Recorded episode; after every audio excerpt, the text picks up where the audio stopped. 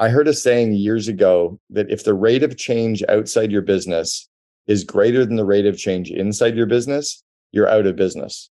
So think about that when it comes down to the great resignation as well is that it's really up to us right now to make the changes inside of our business so that we can actually attract and retain these great people, right? Versus having to react to it and think something's wrong. So I think it's great. I think it's about time.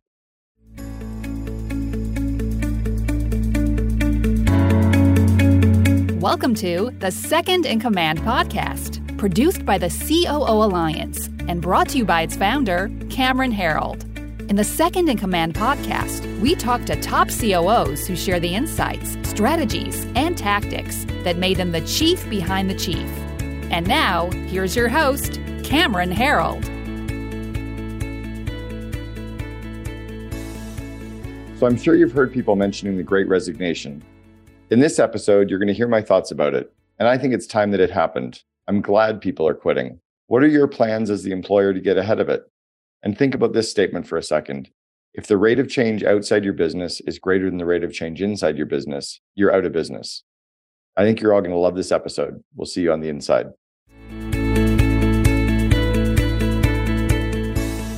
Yeah, what are your thoughts on the great resignation? So that was a question by Jerry Larson. I think it is about fucking time, excuse my language, that so many employees quit working for shitty companies, doing shitty jobs, and having to drive 40 minutes there and 40 minutes back for the privilege. I think it's about time that they quit. And I think it's going to be really, really hard for average companies to survive because these companies, employees are going to get to go work for great companies based in other parts of the world. So I was talking to a company the other day who's based in Ohio he just lost one of his key employees to a company based in Luxembourg, and he didn't even know where Luxembourg was. So he had to look up where the hell is this country that I just lost an employee to, because the world is now very flat and COVID accelerated that. So I think it's about time that we had the great resignation because I think a lot of people felt very trapped working at very average companies and saw no other way out. I also think that there is a little bit of a swing back right now where employees are also realizing they don't have all the cards because some of the big companies are doing some layoffs. I think that's really healthy that we have the great resignation happening in times of maybe a bit of a recession coming, which at least balances out some of the equilibrium.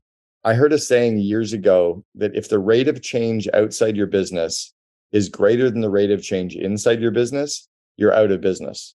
So think about that when it comes down to the great resignation as well is that it's really up to us right now to make the changes inside of our business so that we can actually attract and retain these great people, right?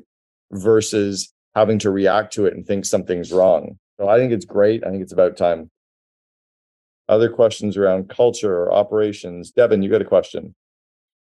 Yeah, so I, I, guess I could keep going. Okay, so um, I, as I mentioned, I'm really trying to build more structure and foundation.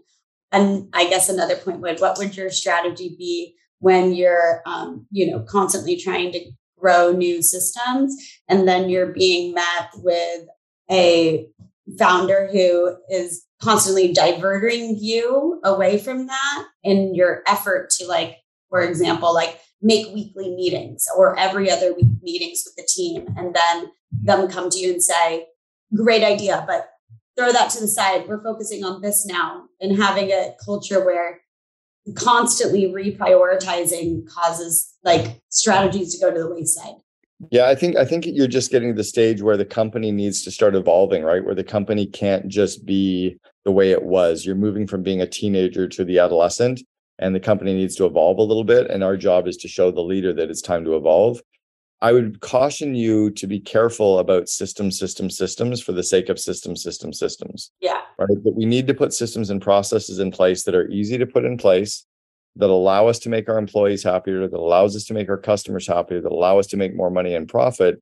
Otherwise, those systems can really bog us down yeah. when we need to still be small and entrepreneurial because you are still a six person company that can be nimble and entrepreneurial and and kind of wing it but he needs to decide or you and he need to decide how much how entrepreneurial do we need to be how much bobbing and weaving are we going to do versus how much can, can, can we get more organized in systems so there's, there's a bit of a balancing approach right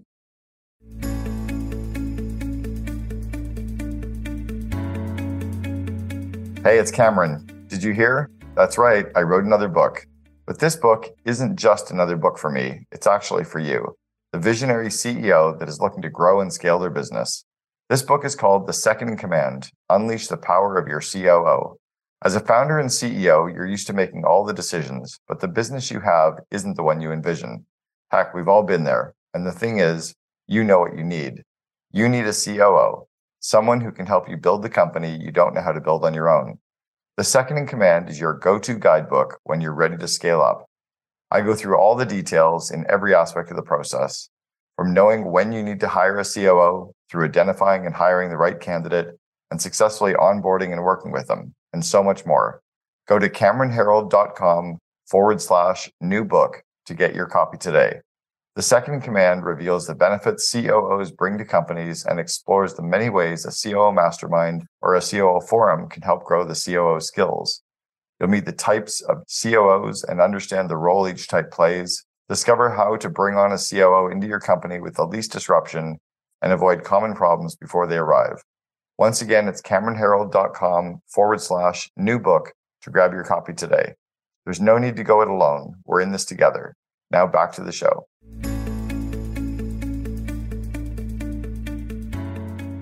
I've always said that, you know, that it's about process over outcome. Sorry, it's about outcome over process.